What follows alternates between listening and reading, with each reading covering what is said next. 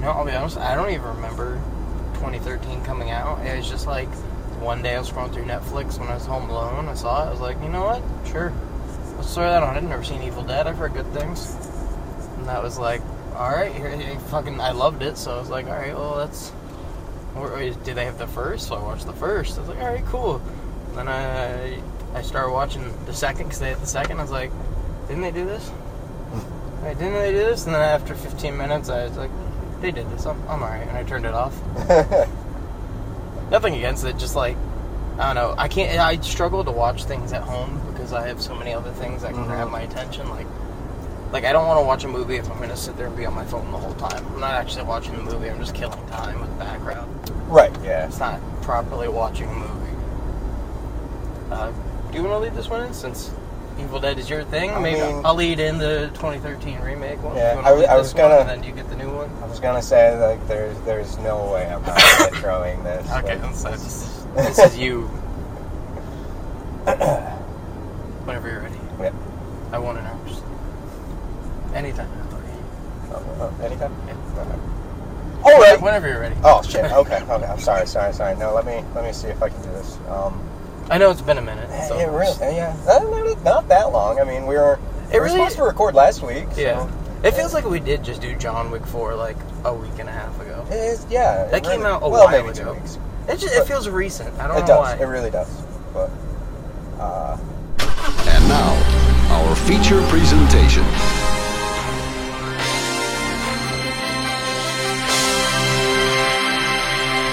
All right, and welcome back to Road Trip Cinema. We are beginning our minisodes of The Evil Dead. And I'm so happy that you decided to join us. I got that. No, no, I got. I got. you know what? I'll, this might be surprising, and I feel like we haven't done proper horror on the the show yet. Like we've done. We, we, we did Halloween. I guess you and Kylie did Terrifier too. That's Yeah. pretty horrific. But yeah, that's that's definitely like the, the slashers though. Like we haven't done like a horror movie though. You know what I mean? Is right. That, maybe I'm being too picky about it because I don't like slashers, but uh, I fucking hate gore. Hate gore so much in movies. I fucking love Evil Dead. that makes no sense to me. No, I don't. I don't even understand it. I mean, my girlfriend were watching it, and I, I was like, "This, I just, I love it." And she kept saying, "I thought you hate gore." I was like, "I fucking do," but this, this is fun. I don't know how to explain it. this is like, this is my my my golden rule, my exception. I find that really interesting, actually, because uh, I have a history with this film. Now, I I don't think I'm really going to be able to contain myself. So, if you are a longtime listener, you probably already know because I've blabbed about it my history with this film. But um, this this film has a very very long history with me. Now, I remember I'm older, so I remember, you know, being on the internet and researching horror films because I love them. And I'd never seen The Evil Dead. What year were you born when? Or I, I was saying when this came out. What year were you born? If you don't mind me asking. Uh, 1983. Okay, so you're only two years younger than the original. Uh, depending on what you go by at, by its release date. That's, I guess, uh, 1981 is widely considered the release date. yeah, I think that's when it had its premiere and went to Cannes and all that. So yeah, um, but yeah, I'd never seen it. All right, and at that point in history, it was a lot harder to come by. Yeah, I'm sure. Especially that kind of movie.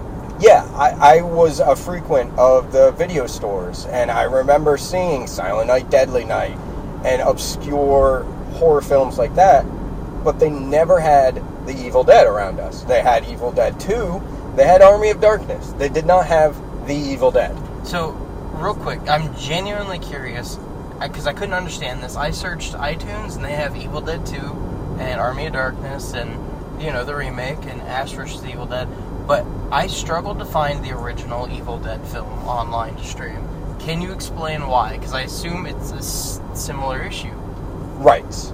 Um, they really, really struggled to put this film out because it is 100% do-it-yourself independent. Um, they Like as indie as indie comes. yeah, absolutely. They toured the country. They they you know took it to festivals. Like I said, they took it to Cannes. Um, they they did everything they could, and uh, they got picked up by God. I think it was media. Um, and they basically were one of the first straight to VHS.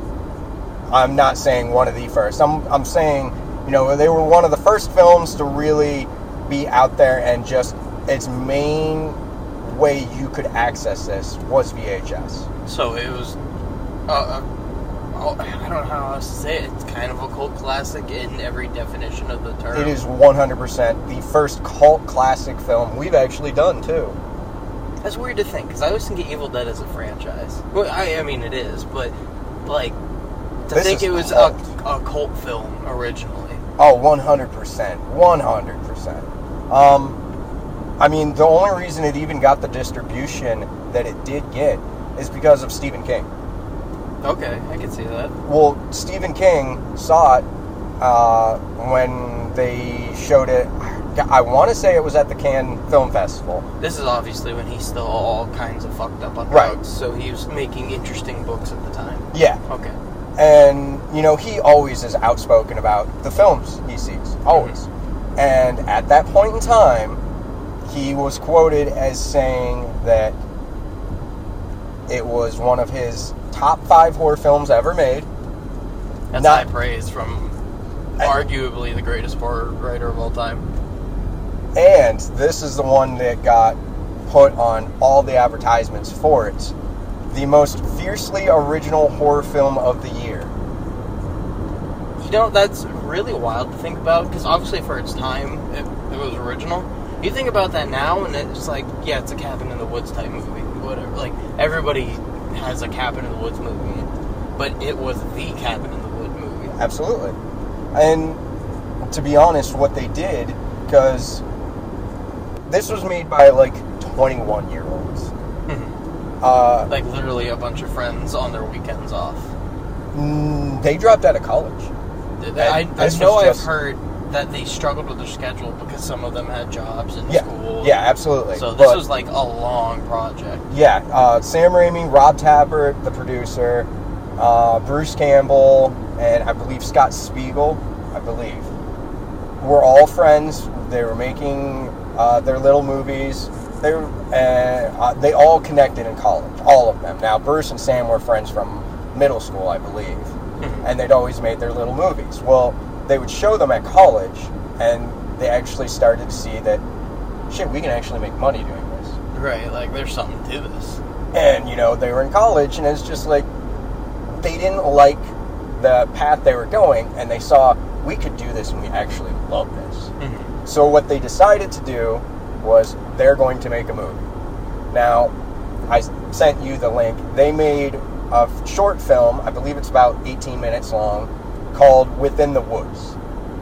Uses a lot of the concepts and stuff that evil dead and evil dead 2 feature and they took this around to investors and except they, they weren't in Hollywood. These guys are from Michigan, so they're going to Detroit, Dearborn, all these places, and nobody wanted to give them any money until they got this group of dentists. And this group of dentists was like, you know what? This little thing here is pretty effective. It made my wife sick. Here's a lot of money. I think they had like two hundred thousand dollars. Okay, wow. And so, I mean, that's friends, family, but the, a lot, the largest that's- chunk came from the dentist. That's pretty good. Yeah, so they, you know, knowing that their schedule and whatnot, they go to, I believe, Tennessee, rent a cabin, fix the cabin up, and uh, they shoot this film. And the funny thing is, is they told everyone, you know, this is going to be a, a six week shoot. Didn't work out that way, you know. Oh, fuck no. And if you're watching the film, you'll be able to tell that, you know, the Deadites don't really look like the actresses, most of them. And they, they explain that in the film. But the reason is, is because at six weeks, a lot of the actresses or actors or whatever was just like, fuck this, I'm leaving. Mm-hmm. So they, it, it came down to basically the core four still in Tennessee, finished principal photography, and then I think it was up to a year, year and a half later that they finished pickups. So, yeah. I have a question for the very start of the film, which obviously eh, this is Evil Dead. We don't need to break down the film story beat by story beat like we would normally do, but uh, we can more revel in all the fun aspects of it. Uh, the opening of the film is, the, you know, the car driving to the cabin. There's the shot as it leads up to the cabin where the camera is not just behind the car, but it's also a decent height in the air. Yeah. How did they do it? Because Sam Raimi standing on top of a pickup truck with the camera. you know what? That's literally what I guessed. My girlfriend asked, like, like, because now she, I, I talk about movies a lot. She's actually kind of paying attention now, and I'm all the prouder of it. But uh, she asked, like, well, how'd they do that? Because I told her, you know, this is like indie movie. This is essentially a group of friends making a movie by themselves. Yeah, they had two cameras. This was shot on 16 or Super 16. Okay. Like But, this uh, was not even 35. That shot specifically. She asked, like, well, how'd they do that? If it's that, I was like, easy answer, probably cameraman on top of a truck, just standing there with the, trying his best to hold it steady. Yep. Sam Raimi standing on top of a pickup truck. I'm so glad I fucking nailed that. that makes me so fucking happy. Um, the the first one where you see them, where it's, it's actually the opening, and where the uh, what's called the force, where you're seeing the camera just move through the woods. Is that what it's called? The force? they call it the force. I don't know why I thought it was called the evil. I'm, whichever you want to call it. Okay. Um, uh, it's it's the entity. yeah. Either way. yeah, it's the evil spirits. Okay. Um, uh, that was just them in a little rubber raft being pushed through this swamp, and then they handed the camera off as soon as they got to the shore. It's literally how they did it. Hey, simple, simple's effective. If it works, it works. I mean, they didn't have dollies, so they used two by fours and Vaseline. That's how you got your dolly shots. They they didn't have steady cams, so they had two by fours. They had wheelchairs. The way you, it zoomed through the woods was either Sam Raimi running through the woods with the camera, or they took this you know thirty thousand dollar camera, strapped it to a fucking bicycle, and it's Sam Raimi riding this bicycle through the woods. the last shot where it comes zooming real fast through At the Bruce woods. Campbell. Yeah, blows through the cabin Mhm. and then hits him is Sam Raimi on a bicycle. Okay. Did he actually hit Bruce Campbell with the bike? There is a common myth that uh, Bruce Campbell actually broke his jaw. Uh, that was a goof started by Raimi and Campbell just because they thought it was funny. But I mean, just from the shot, it didn't look like it slowed down. So, did he hit him with the bike just I mean, the most shot? uh, knowing their relationship, yeah, he probably did. Okay. I mean, it gets like up in his face. No, I don't. No, I don't think the camera hit him because the camera's expensive. They Right. probably didn't want that. But I definitely see them going oh, and just moving the camera off and then hitting him with the bike and letting him stop it. if I had to guess, it was probably zoomed in just a tiny bit, and yeah, Sam probably did still hit him with the bike because that's that's their relationship. They've known each other since God middle school. So, um, when Bruce injures himself or, or uh, his his girlfriend, um, Linda, claws up his legs. That's a pickup shot that they filmed later because Bruce twisted his ankle so fucking bad he couldn't walk right. So they filmed that pickup shot to explain why Bruce was limping. Hey, it makes the movie all the better. You don't want some invincible hero. You gotta that, that seeing him actually limp and not just like oh he's faking a limp. Like it, it just every little bit helps. Obviously, you'll never want to actually hurt your actor, but if they're already hurt, fucking use it. Why not? Yeah, basically he slipped, I think, on that hill and twisted his ankle really bad, and they're just like, "Fuck it, we're gonna use this." you know, probably three weeks over schedule, because they actually lived in that cabin. Mo- uh, well, they had a place for their six weeks, and then, you know, that the rent was up, and the only thing they had was the cabin. So the people that were remaining lived in the cabin. Uh, it's a really fucking gross cabin. Thing. you know, we- we were watching it, and I kept thinking like, uh, how do you walk in here? Uh, I mean, obviously for the movie's sake they do, but how do you walk into a cabin like that and not think, no, I'm alright, like it was like, oh, I paid good money for this. Like you need to get your money back then. Fuck this. This is gross. Well, you gotta realize these guys are like, uh, character wise, they're supposed to be like 20, 21, and they're taking their girlfriends to this cabin on a college break hoping to get laid, you know, Their girlfriends and, and a sister. Yeah. Yeah. Bruce's sister. Ash's sister, I should say. Yeah. Cheryl, right? Yep. Yeah. Um. Uh, now we've kind of marveled about quite a bit. They did shoot this in continuity, for the most part, uh, except for anything in the basement and obvious pickup shots. Uh, simply because the amount of blood, and there's a lot of blood in this film. Right. Like you need, if you're gonna keep continuity errors to a minimum, you really kind of have to do it in order.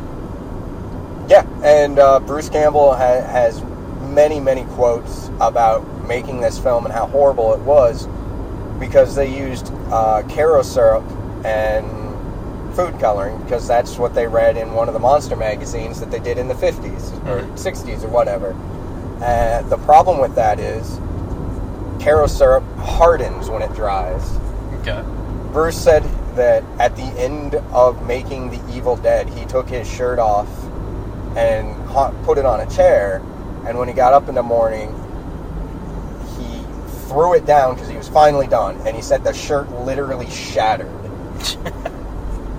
he said a lot of times, you know, they'd be going back and he's still in the clothes and he'd just jump in the shower, clothes and all, just to start washing it off Mhm. um, yeah, it's a 100% do it yourself. Like uh, at the end where there's like brain matter hitting him, that's Alpo dog food covered in their fake blood that they just literally threw into his face. You know, it, even knowing it's like movie magic and the effects haven't aged actually extremely well, you can just see from their face how fucking horrendous that shit is still. Yeah. Like whether it's a person's brain or fucking wet dog food being thrown in your face, you're gonna have a pretty like ugh reaction to it either fucking way. Yeah, it was literally they just mixed dog food up with their fake blood, stirred it all around, called a cut or action, and then Sam's just standing there with a fucking bucket of it to throw in Bruce's face. So I want to circle back real quick to the distribution issue. Okay. So, why is the original Evil Dead hard to find streaming, and why was it hard to find in in movie stores, but you could find all the sequels? Um, I think it, it was at the time for when I was a kid. I think it was just tied up with different companies as to figuring out the rights. Um, as I got older, it became more accessible. It's been put out quite a few times. There's so many editions of it. It's not even funny. It's it's easy to obtain physically, but prior to you lending me your copy and the codes to watch them, I really struggled to figure out how I was going to watch this because it's not on any streaming platform that didn't charge extra for it. Like I saw it for like five dollars on Vudu, but I, I don't want to fucking buy anything on Vudu. Uh, it's not even on iTunes. Like I, I normally watch all my movies on iTunes. I think there's still a stigma stuck to the film from the time when it was considered a video nasty. What does that mean? Video Nasty is a title that uh, the British put on films that they considered nasty films. Basically, drive-in, grindhouse, porno, anything like that that they thought was Like too much for Unsavory. mainstream Yes. audience? Okay. they, it was like how uh, like in- Terrifier. Terrifier 2. Yeah, like that's how they would ban it. They Okay. would call it a video nasty, and it would be banned from their country. It could not be, you know, shown. Mm-hmm. And I think it still has a stigma from that. I think Okay. that's why it was so hard back then to find it. A because distribution wasn't great, but because it had a horrible reputation. Um, for being as gory and Yeah, bloody as it is. and let, let's let's not skip over it. It is an extremely gory film, um, and I want to talk about that real quick. But I want to circle back to you saying the special effects don't hold up, and there's there's been something I've experienced my entire life. Now I, I started to say my history that I was researching horror films, and I kept reading about the Evil Dead, and I eventually found it and for sale somewhere, and I bought it, and I watched it. I want to say First time I ever saw it, I was 12 years old. Okay. Had no idea what to expect except that it was this scary film set in a cabin. Yeah. It traumatized me at 12, but I'd lend it to friends and they wouldn't understand when I was saying it was so fucking scary. They would say it's funny. And it took me years upon years to realize the difference is I can be captivated and completely engrossed mm-hmm. and completely overlook things like that by films, whereas I think a lot of audience members can't be. Like they see things like that and it pulls them out regardless. I, I feel like that falls more in line with horror in general, where there's almost it's like when you are an art not a narcissist, uh, a pessimist at like a magic show. Like, Okay. you, you're almost looking for a reason to disassociate from what's going on. I got you. Like, people don't want to connect and be truly horrified very often. I, I shouldn't say very often. There, there's a lot of people that don't want to be truly horrified and traumatized by a movie. Right. And that's their way out. It's like, oh, the effects don't hold up, so I'm not scared. Or like a ghost movie. If you don't believe in ghosts, you're like, ah, it's just a silly ghost movie. But like, it's, I remember as a kid, one movie that fucking traumatized me. It's not even a horror movie. It's just like a really dark thriller. Uh, Hostages, I think, that Bruce Willis negotiator movie. oh yeah, yeah, yeah. Uh, okay. There was just one scene. I didn't even see the full movie. I just saw one scene where one of the bad kids is like, Up in the air ducts.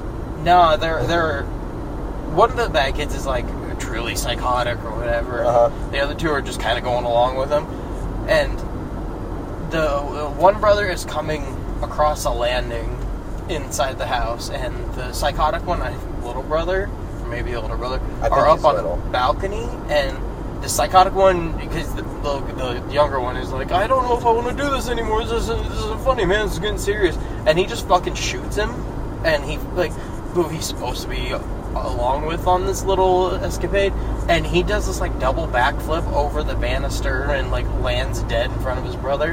And that's not even like I've rewatched it as an adult. It's not horrifying or anything. It's just like whatever thriller is going on. But as a kid, that was so fucking scary. I was terrified that there was going to be a man waiting for me to shoot me in my house for years.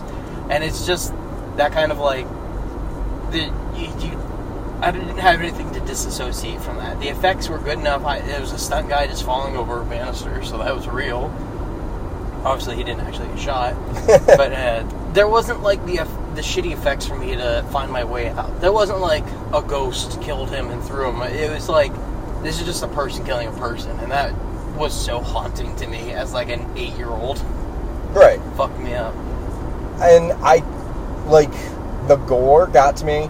Uh, I at the time I didn't see the same stuff like that, and they didn't stick out to me at 12 years old. I didn't see any of them, and it scared the shit out of me, and it became like this treasured thing because even at 12 years old, I was a horror fan, and I was watching Friday the 13th and stuff like that to get that thrill, to get that adrenaline rush, mm-hmm. and I wasn't getting it.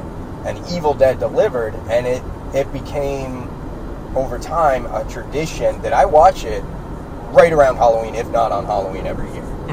Well, I remember probably three or four Halloweens ago, you had a big party I came over to, and I got really high and drunk. and we were partying and stuff, and I think at some point we ended up just watching the 2013 Evil Dead just because, like, everybody else was playing board games or whatever at the table. Mhm. But me and you were over just fucking watching Evil Dead in the living room. Yeah. Well, I mean, I had an entire section, or uh, an entire selection of horror films set out for that, uh, just for background. I mean, if people wanted to watch them, they could, and I wanted distinct horror films, but I also knew like a lot of the people coming, so I went with newer ones mm-hmm. that would captivate if actually people wanted to. I just, I remember seeing Evil Dead there. I was like, oh, fuck yeah, it's gotta be that one. it's gotta be that one. That one's the fu- I don't like gore. I'm usually not into horror, but Evil Dead always fucking draws me in. And I think, even the original, and I think that comes down to it's a fun story, really. It's just a bunch of friends go up to a cabin in the woods, and it's kind of the original of that premise. Like, it's. Well, I want to go back to the gore before we completely leave that Okay. because um, I think yes, there are scenes, and I, I admit this, and it is hard for me to watch this film with a critical eye. I freely admit that. Extreme bias. Well, I I love this, so it's very hard for me to look at it with a critical eye. Right. But there are seams and whatnot, and I still maintain that if you allow yourself to be engrossed in it, they're not going to be that distracting. Um, I feel like that's a mental hurdle I had to make as an adult. yeah, Like I, I had to acknowledge when when I went to a movie with friends and I thought it was shitty and they all loved it. Like I had to think like, am I being too critical? Am I allowing this movie to take me? And that's that's kind of when I made my switch to to let the movie do its thing and then I'll judge it after. that's smart. I, I can't go in because there'd be times I'd go to see like I went and saw fucking Rampage in theater, that Dwayne Johnson movie. I went and saw that in theaters with friends, and they all thought it was amazing. I was like, this was such a piece of shit. But I had thought that before the movie even came out when I saw the trailers, so I went in with that preconceived bias. Uh, it still was a piece of shit, but that's when I acknowledged that. And then, like an hour later, we went and saw A Quiet Place, and that movie seemed phenomenal in comparison. maybe, maybe that's why I love A Quiet Place so much because it was like the mouthwash after a bad dinner. I completely get that. Um, but let, let's let's kind of break down some of the the gore because I think it's incredible. Um, especially for its time. That's what one thing my girlfriend kept acknowledging was like, even for its time, this was like fucking nuts. Exactly. And the funny thing is, is they did not have any professionals. Like no one working on this film was a professional in any capacity. No, The the makeup guy was literally just a friend of theirs that helped them with makeup making their 16 millimeter films. I was like, yeah, I think I can do this. Um, uh, when Shelly is attacking Scotty, and and that's Scotty's girlfriend. Right? Scotty's Okay. girlfriend. I, I had trouble, dis uh, like the keeping them. Yeah, because we got we have Ashley, who mostly goes by Ashley in this Yeah. one. Um, I we- obviously knew who that was. Yeah. the the Bruce Campbell legend. yeah, we have uh, Scotty, his best friend. We have uh, Cheryl. Ash's sister. No, No. no, Cheryl is. Uh, no, you're right. Yeah, Yeah. I just watched. Shelly. Sure. Yeah, Shelly is Ashley's girlfriend, and then Linda. Is No, Linda. Yeah, I'm mixing them up. No, Linda is uh, Ash's girlfriend. Yeah, and Shelly. Yes. Scotty's. So I was right to begin with, but when they're attacking and Scotty, to prevent her from stabbing him, starts cutting her hand with his knife, and then she just proceeds because the hand's then useless to chew it off, Mhm. and then use the hand still clutching the knife to continue to attack him. Mm-hmm. Incredible! Like that still kind of gets me that these possessed things, and I really want to clarify that now as a fan. Everyone classifies these as zombie films. This is No. a possession. Yeah. These are straight up I think- possessed people. The only reason people might assume that is if they're not quite paying attention and they just see them, because obviously they're like they're they look like zombies. Right. Well, and they don't outright say it, but the way I've kind of taken it as a fan is that the possession basically causes the body to break down, and that's why you're seeing a progression throughout the film. Once they're possessed, they get worse and worse. Because I took it as like that's more whatever demonic entity is taking control. It could Like, be. because I, I'm struggling to remember now if they did it in the first one, but I know in the remake they they can make themselves look more normal again to fool. That is the first one, yeah. They do it in the first one too. Yeah. That is so much fucking creepier because there would be times where they're missing limbs and they're crying out and they look totally normal, going, "Why are you doing this to me?" Why? Right. And that's like almost heartbreaking at times. Where you're like, "Oh, ugh," Well, like which is the point. I mean, exactly. it fucking nails it. And then, okay, it's just so just to continue with that, uh, Scotty ends up and, and hacks her up with an axe. And the fact that they show the body part chopped up, the body chopped apart, still twitching and bloody. Mm-hmm. I have never forgotten that since I was 12. It is burned in my mind, and I will never forget it. Like somehow the entire body, even though it's dismembered, is having a seizure. It's Yeah. just like creepy shit. and the the simple way they did that was it was a bunch of people and under the floor with their body parts sticking up through. Just shaking it. Yeah, yeah, great stuff. Um, Before I forget, real quick, I want to mention. Right as the movie started, I, I told my girlfriend like, okay, you remember Sam Raimi? She vaguely remembered the name. I was like, he directed the last Doctor Strange movie we watched. Uh, he made those first three Spider-Man movies. You remember all this? She goes, oh. I was like, yeah, yeah. He made, he wrote and directed this. She goes, uh, is there going to be a lot of weird camera angles and stuff? And I was like, you know what? Not quite as much as you'd expect, but you can definitely see where he got it. oh my god, I think he goes over the top. With I don't this. think he does. I think this one's a lot more reserved. Obviously, there's a lot of style to it still. Oh my Like, God, yes. It's, it screams Sam Raimi, but it's not quite like like I think of Spider-Man and I think of like constant punch and zooms and like Okay. swinging cameras and shit everywhere. Like Spider-Man, he was allowed to just fucking go nuts. Yeah, but Uh, think about this one where like uh, Ash is, is driving uh, Cheryl back after she was raped by the trees. Yeah, we're gonna kind of gloss over that, but she gets raped by the trees. I mean, it's, everybody knows. It. Yeah. that's that's that's a tree fucking scene. Yeah. Um, we we get this angle where he stops the car. Bruce gets out, and he's at like a fucking forty-five degree angle, just walking away from the camera, and it's incredible. There's so much that they do with like the force of moving the camera everywhere. Like it's this point of view of the evil to you know uh, Ash walking down the stairs in the basement, and we start out his, his shoes. We go up over his head. We do a 360. Mhm. You know, I we- mean, it's still got a lot of interesting and fun camera work. I just Oh. think, in obviously as time went on and money became less of an issue, uh, he could be a lot more free with the camera itself. Like this, obviously, he's restricted to what he could physically do with a camera. Where in future projects like fucking Spider-Man, he can digitally make it seem like a camera's swinging through the city, following Right. him and shit like that. Like, and a lot of these punch zooms, or there's, uh, I remember there was one cool transition where it was like uh, a New York City street that like flips upside down, and he's swinging at the camera, but then it flips again and zooms out, and it's Doc Ock's glasses, and you're like, oh, holy shit, I just went on a fucking roller coaster. like, obviously, you can't do that with a real camera. Like, just physically impossible. You can't do that kind of movement, but. I mean, I that's just it's not so much that he didn't have that style, it's just that he didn't have the physical freedom. And he didn't have to the budget. Well, that too. but yeah, I mean, we even see like, uh, like we follow Bruce's point of view at one point where he hits the landing in the basement. He starts to look around, and we get a full 360, and the camera ends facing Bruce, and it's just like that is cool because we start in his point of view and we end focused as a close up on him. Hmm. Just really interesting stuff like that. I love love the camera work in this. it's very unique for its time period. Oh, it's absolutely. incredible. I just it's it's as passionate as you can be. I think like for a younger man to be like, you know what, we got the money, we got the camera, we got all this. Let's just fucking do it.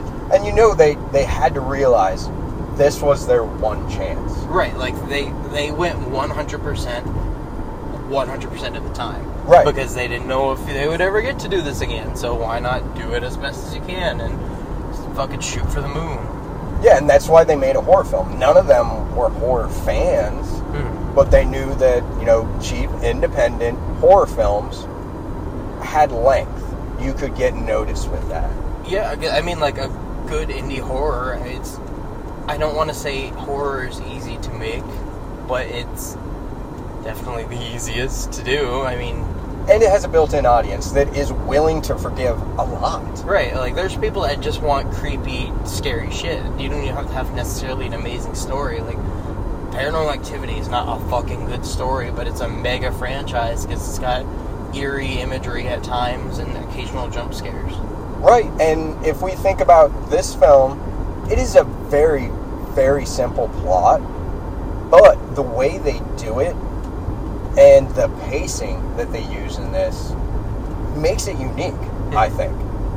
Because we don't have the kids showing up and then when they find the book and all that, That Someone's not like, oh, I'm studying ancient Sumerian. Let me read this. No, you don't have anything like that. It's literally just a bunch of random people who stumbled upon one bad cabin in the woods. Yeah. It's I- all it- circumstantial. Yeah, and it's a lot more believable. You're able to go along with it a lot more than somebody being like, "Oh, I studied this." If you found that and all this shit, you're gonna be like, "What the fuck is this? Let Right. me play this." Like just genuine curiosity. You can be like, "Well, what the fuck? What, book's weird? What the hell?" Oh, Yeah. a lot of weird pictures. It's not like in the '80s you had the internet to go and be like, "Well, what what does all this mean?" Like you just had to sit there and fucking wonder. Exactly, and um, I really think the pacing is something to take note with because this film, I think, basically is a start at like a one and goes to fucking ten. You know, my only issue with this movie is its pacing. Really? I think there's. I found myself at times thinking like, "All right, come on, let's let's move it along a little bit." Like I felt like it just once it- once it- it was down to just Ash. No, not even. Like, while I, I feel like there's a long time between when Cheryl is the first one possessed, Yes. and she gets fucked by a tree, to the first death, dismemberment, all that. It takes a while, and it's not a bad thing. It just there's there's times throughout the whole movie. It's not even just one scene necessarily. Like I could probably cut like three minutes off. Just there'd be times where it feels like obviously you need a wet like an ebb and flow to a story. But I feel like there's times where it just grinded a bit too much to a halt. Like, all right, now we're stopping and collectively reflecting on what's happening. All right, let's go again. Like, I don't need so many stopping and reflecting. Like it felt like there's just at least one too many times where me and Savannah were both like, okay, yeah, let's keep going. And I don't think because this isn't a long movie by any means. No. it's I, what an hour thirty, if that Yeah, it's like Uh, 128. it's it, it's it's my only issue. It's not even much of an issue. It's just I I was surprised in a horror movie because typically horror movies are like go go go go. And that- this one starts quick too. yeah, like it, they just got right to it. That's why I was kind of like, what the fuck is gonna happen for the next hour and a half that we're already here? And that's I, I think that the only the reason I asked about once it was just ashes. I've heard that complaint that other people once it's just him they're like all right let's go I honestly feel like that's where it's the most scary because now it's just you and the entity. Like, what? Where do we go from here? How does this work now? Yeah, Like, it's almost more of a psychological, like, oh shit, oh shit, am I? Is it? Where is it? Uh, like just and the tension like the tension just keeps ratcheting up and you're along with this character as he's fucking losing his mind basically touching the yeah. mirror and screaming and, going fucking nuts. yeah Which I, I would. that's fucking crazy shit you just went through. Well, and think about it too this way: if we were seeing this film in 1982, three, uh, we would not think that Bruce Campbell at the start of this was the star. No, I and even and going back and watching this, knowing Bruce Campbell today and other projects he's done since, I, I looking at this, I was like, oh, it's little baby Bruce. like he doesn't even have the iconic Bruce Campbell voice yet. Like it's there, but it's a little off key. Like Yeah. he hasn't matured into it yet. He's getting there. But I think he really shines in that third act where it's just him. Yeah, why wouldn't you? You'd go fucking nuts having fun with it, wouldn't you? like if you thought this is your one shot to star in a movie, fuck yeah, sell it. Now, before we wrap this up, I, I just want to ask: Did you find the the overall tone kind of creepy? Uh, did you feel that the atmosphere and everything they were doing? Do you think it worked? I, I, well, I want to keep the caveat that it's a product of its time.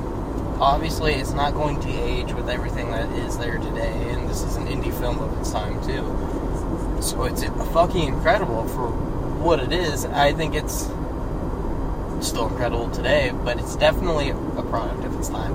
I know I kind of circled back and just said the same thing like three times in a row, but uh, I, I think it's great. I think everything about it works to its greatest potential. I, everything about it fits into place just right. Pacing's a little off at times, but uh, yeah, I mean, if I had seen this at that time, I would have thought this was like a phenomenal fucking movie. I would have lost my mind. Yeah, I, I love all the little things like um, them pulling up and the, the swing's just banging against the cabin and Scotty gets to the door and it just stops. Oh my god, I fucking I didn't even realize that before until I rewatched it this time and I was like, "Oh, that's fucking creepy. Fuck that. Never mind." Or, you know, Cheryl's drawing in her picture book and the clock stops and then you notice like the veins in her hand are kind of black and mm-hmm. it- it's like She possessed to draw the book. Going nuts, yeah. Yeah, Like just- it's it the entity isn't forcing anything upon them necessarily. It's almost like it's like seducing them Yeah. into it. Like nothing the entity is never quite forceful evil until they welcome it. It's almost like a Dracula of of demonic possession. Until it's got a way into them, it, it's more just kind of like an influence that's like it's kind doing of there. creepy shit, but nothing is quite like you're gonna die or you're in danger kind of shit until they read the or the guy on the Yeah, tape until they reads. yeah the, until they play the tape. which I thought that was so much more interesting. Like, because I'm so sick of the trope, and I'll have the complaint for the remake of somebody just finding a book, it's covered in warnings, and then they read it anyways. but it's more interesting to have like, oh, we just found a fucking tape. Like, What is this this? is fucking weird. Why? Why is a tape in this crappy rundown cabin? This is like, this is kind of bizarre. So they play it, and they even stop it at one point because one of the girls is confused, but the arrogant asshole is like, "Nah, fuck that. I want to hear it." huh." exactly. And and I- then that summons it. Like they didn't even do anything wrong. They didn't welcome this monster upon them by any means other than listening to a tape. and that's like, that's scary. Like that's it, it. So much about it breaks that trope, which the trope didn't exist yet, of some idiot finding something and reading through it against all warnings. It's just stupid. But this is like nobody here really. It, it almost feels like a tragedy because nobody here did anything that warranted this evil upon them. Like Scotty's kind of an asshole, but people are just assholes. Like Yeah. that that doesn't mean everybody deserves to die. And if you think about it in the beginning, Scotty's just he's he's abrasive, but he's not an asshole until he's pushed to his breaking point. Right. And that's when he's just like, "That's your fucking girlfriend. You take care of her. I'm leaving." Mhm. And because he's at life or death. And at that point, I don't know if I would make a different choice than he did. Like, if we had just dismembered and buried my girlfriend because she got possessed, and my my friends, like say your wife, we- we're all there for some reason, and your wife is being all fucking like shot in the leg, and your sister's crawling and being creepy in the basement, like. I might just peace out and hope you the best of luck. Like, Right. like, sorry, man, but like, fuck this. I just buried my girlfriend. What was left of her because it was still fucking twitching. Right. Like none, no one in this is a completely unlikable character when you stop and think about it. Nobody deserved it. Nobody. Like, this isn't like some kind of comeuppance for an asshole and a slasher. This is just like some random people in the completely wrong place doing just happens to be some of the wrong things that Yeah. aren't even that wrong.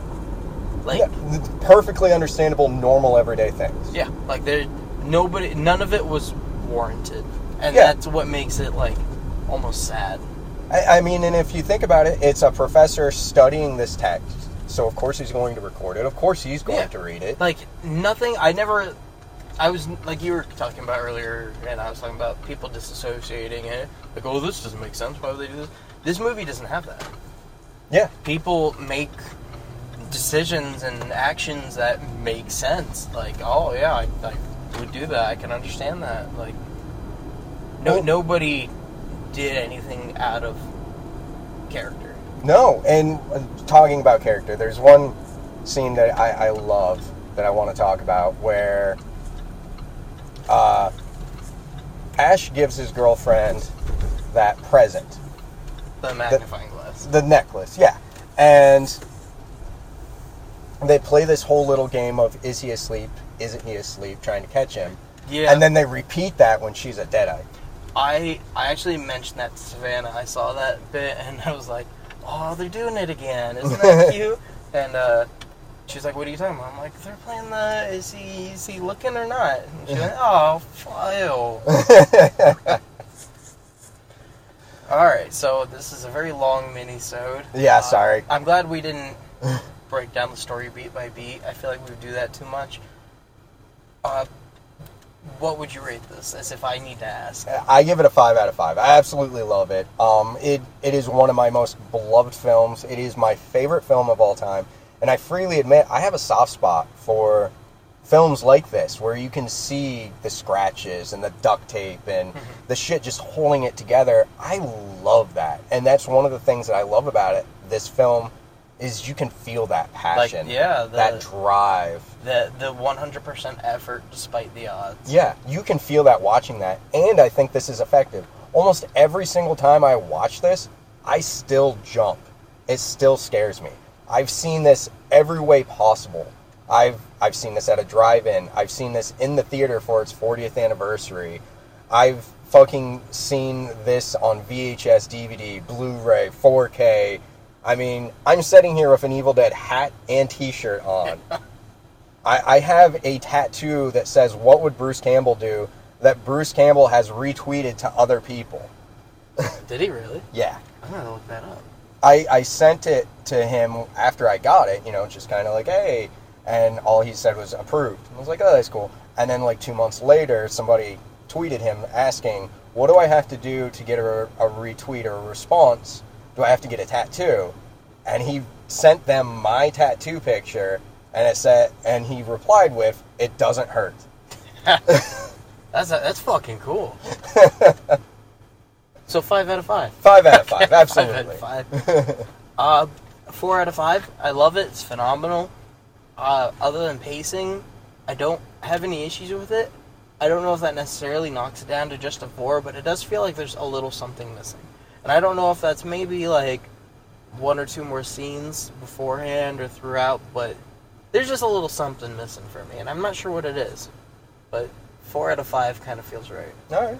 So our collective is 4.5 out of 5. Yeah. Easy, easy enough to figure out. Still an excellent film. We highly recommend you see it. Extreme. I think everybody should see it. Absolutely. Uh, I'm a little disappointed. It's hard to find streaming, but uh, it seems pretty easy to get a hold of physically, especially if you know some kind of horror freak. So Most of us have one. yeah, I mean, everybody knows one horror freak at least. I know like three or four. So I, I was set either way. Yeah, you were just like, hey, do you think I can borrow it? And I was like, here's a Blu ray copy you can have. Here's a 4K copy. Here's my digital codes that I'm not using. I was fucking set. so now I have Evil Dead in my collection and my my my random movies, not my franchise sets. But all right, uh, we'll be back next week with the 2013 remake of The Evil Dead, starring none of the other actors. Because It's it's a remake. Exactly. So, like, rate, review, smash the buttons, throw it at your grandma, uh, and please join us next week. You've arrived at your destination.